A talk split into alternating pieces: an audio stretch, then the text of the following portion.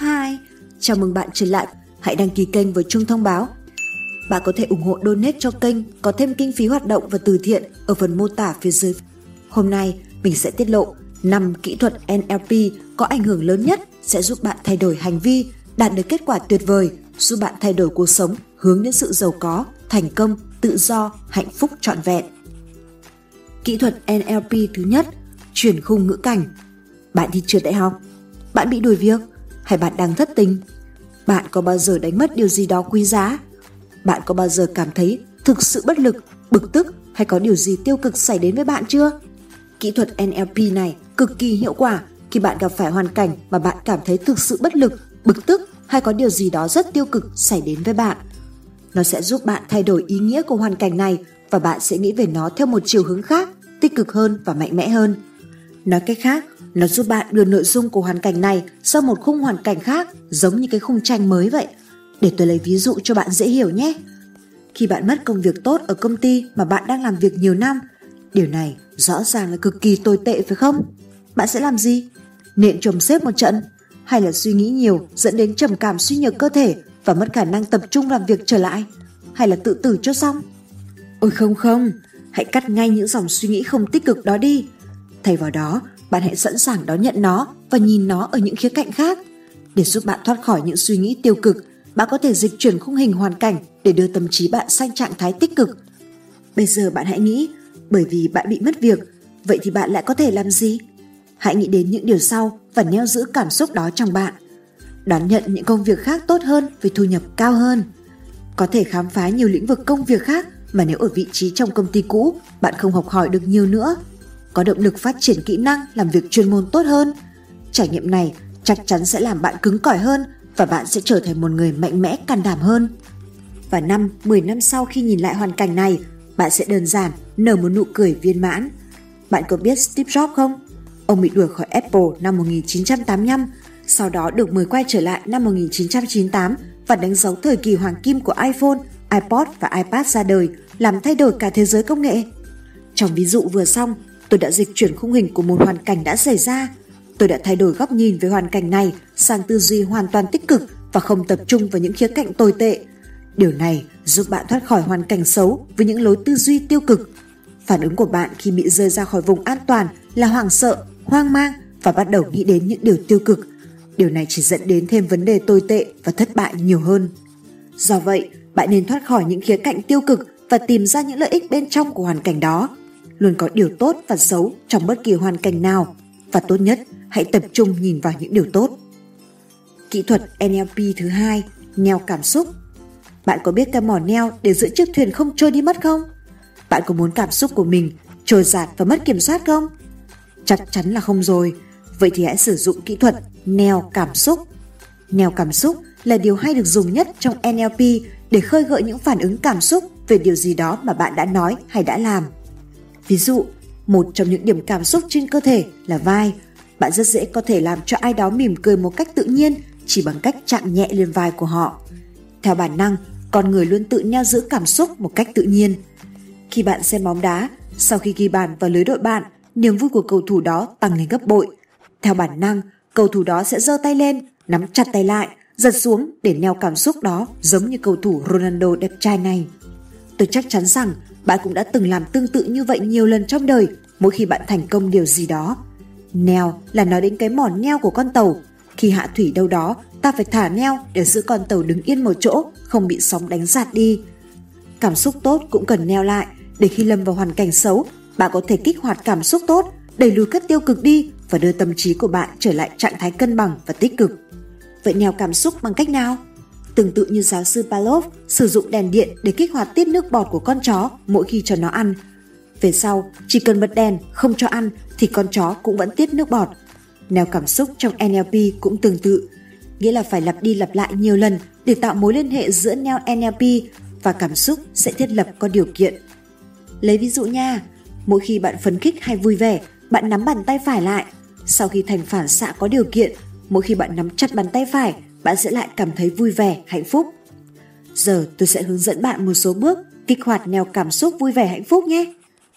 Hãy nhắm mắt vào, hít một hơi thật sâu, rồi thở ra từ từ hãy nghĩ đến một trải nghiệm trong cuộc sống của bạn mà bạn cảm thấy hạnh phúc vui vẻ mạnh mẽ hãy nghĩ đến những người thân đang ca ngợi bạn mỉm cười với bạn đúng rồi.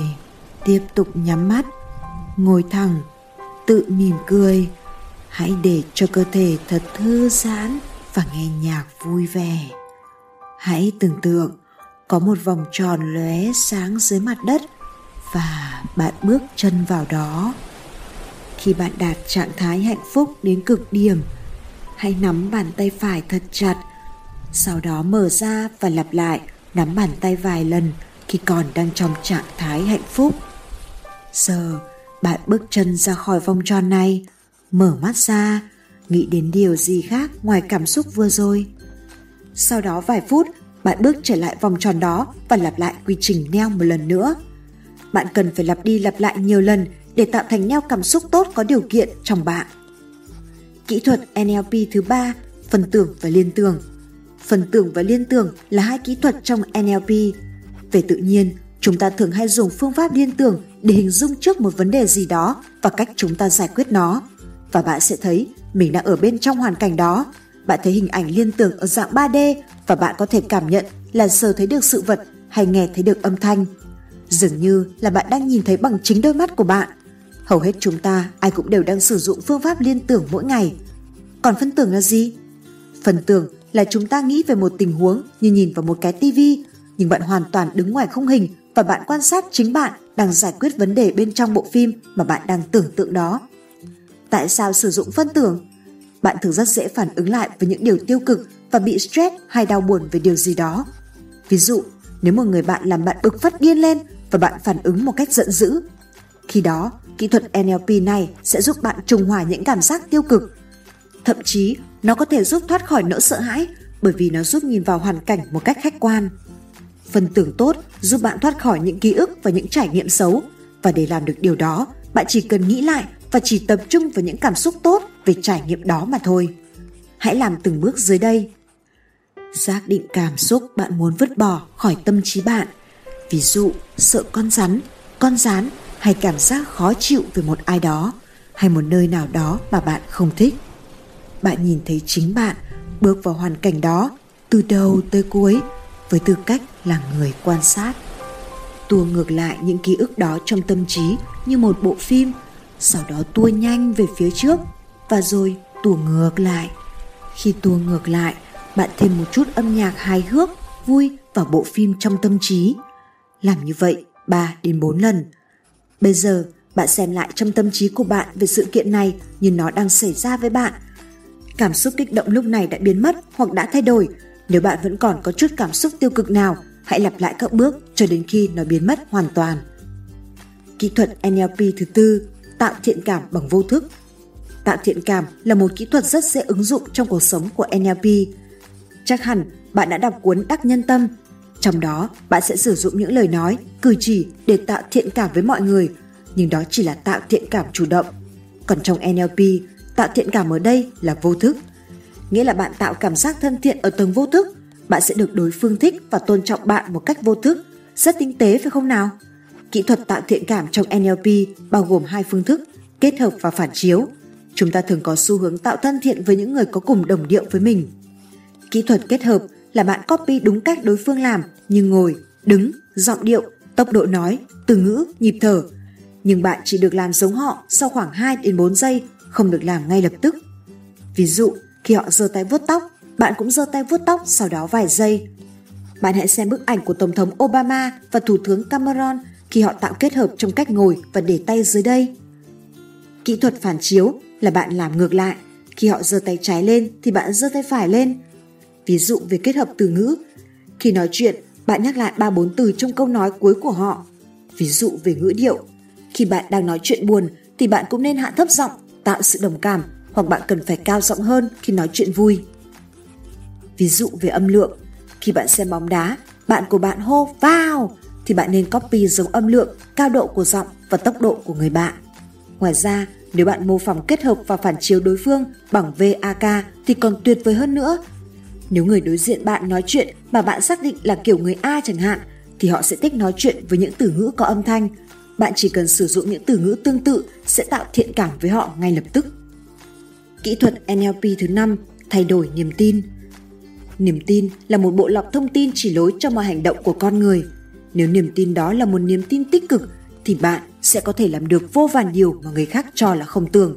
Nhưng nếu nó là niềm tin tiêu cực thì bạn sẽ bị hạn chế về năng lực và dần dần mất đi khả năng, mất đi ý chí, luôn cảm thấy bản thân mình thật kém cỏi, thật tồi tệ và bạn tự hủy hoại bản thân mình.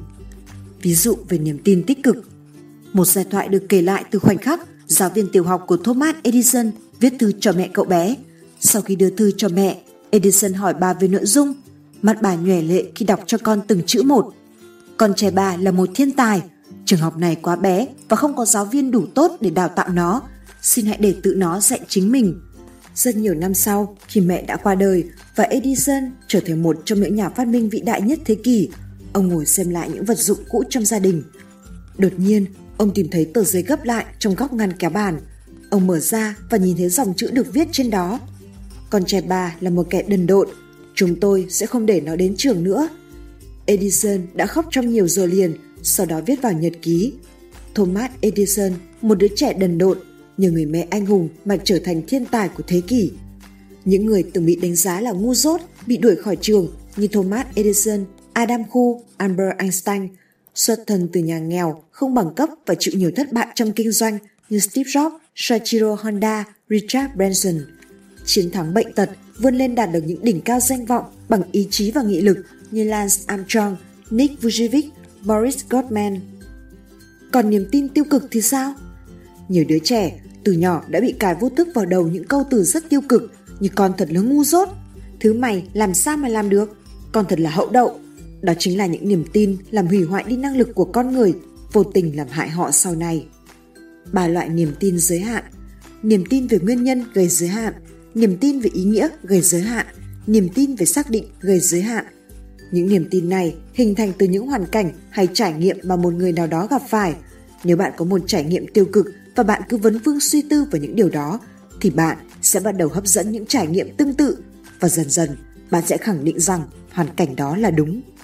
Nhưng nếu bạn dùng một trong những kỹ thuật NLP xóa bỏ trải nghiệm xấu đó ngay từ đầu trước khi hình thành niềm tin thì bạn sẽ không có niềm tin xấu đó trong tâm trí bạn. Trên đời này chẳng có hoàn cảnh nào xấu mà cũng chẳng tốt, chỉ có ý nghĩ của chúng ta gắn cho nó một cái mác là như vậy. Vì vậy, một khi bạn tập trung nghĩ về khía cạnh xấu, về hoàn cảnh xảy đến với bạn, thì bạn đã bắt đầu tạo nên một niềm tin xấu và đó sẽ là nguyên nhân thu hút những trải nghiệm khác khẳng định thêm về niềm tin giới hạn đó. Ví dụ khi bạn bị chó cắn và bạn bắt đầu nghĩ tất cả những con chó đều cắn, khi đó bạn sẽ hình thành một niềm tin giới hạn và bạn sẽ không bao giờ đến gần những con chó nào nữa. Mỗi khi thấy chó là bạn lại có một niềm tin hạn chế tiếp xúc với nó. Một trong những biện pháp thoát khỏi niềm tin giới hạn đó là tự kỷ ám thị.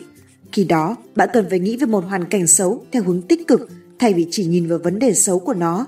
Sau đó, bạn cần giải quyết những điều xấu và đặt câu hỏi liệu những điều đó thực sự có đúng hay không. Ví dụ, bạn bị người yêu bỏ. Bạn hãy nghĩ rằng từ nay bạn tự do lựa chọn người yêu mới. Dựa trên kinh nghiệm bạn đã có với người yêu cũ, bạn sẽ tìm được người yêu hoàn hảo, phù hợp hơn cho cuộc đời của bạn. 5 phút mỗi ngày xóa bỏ niềm tin tiêu cực. Một cách khác của tự kỷ ám thị để loại bỏ những niềm tin tiêu cực chỉ với 5 phút mỗi ngày là khẳng định lại một niềm tin mới hoàn toàn khác với niềm tin xấu hiện tại. Rất dễ theo các bước sau. Tại một nơi hoàn toàn yên tĩnh, bạn hoàn toàn tập trung vào niềm tin mới. Không vần vương bất kỳ suy nghĩ hay bức tranh tâm trí nào trong đầu khi bạn khẳng định niềm tin mới. Hoàn toàn tập trung vào từ ngữ và hiểu rõ nghĩa của chúng thay vì suy nghĩ vần vơ về điều gì đó. Kỹ thuật NLP này hoàn toàn hiệu quả bởi vì lúc này bạn đang tự thôi miên mình một cách rất nhẹ nhàng, tập trung toàn bộ tâm trí vào một câu nói. Bởi vì khi tự đi vào trạng thái thôi miên, bạn hạ sóng não xuống tần số giữa alpha và beta. Lúc này, niềm tin mới sẽ đi thẳng vào tiềm thức của bạn. Chỉ cần làm như vậy 1 đến 2 tuần liên tục, cuộc sống của bạn sẽ chuyển đổi sang một niềm tin mới.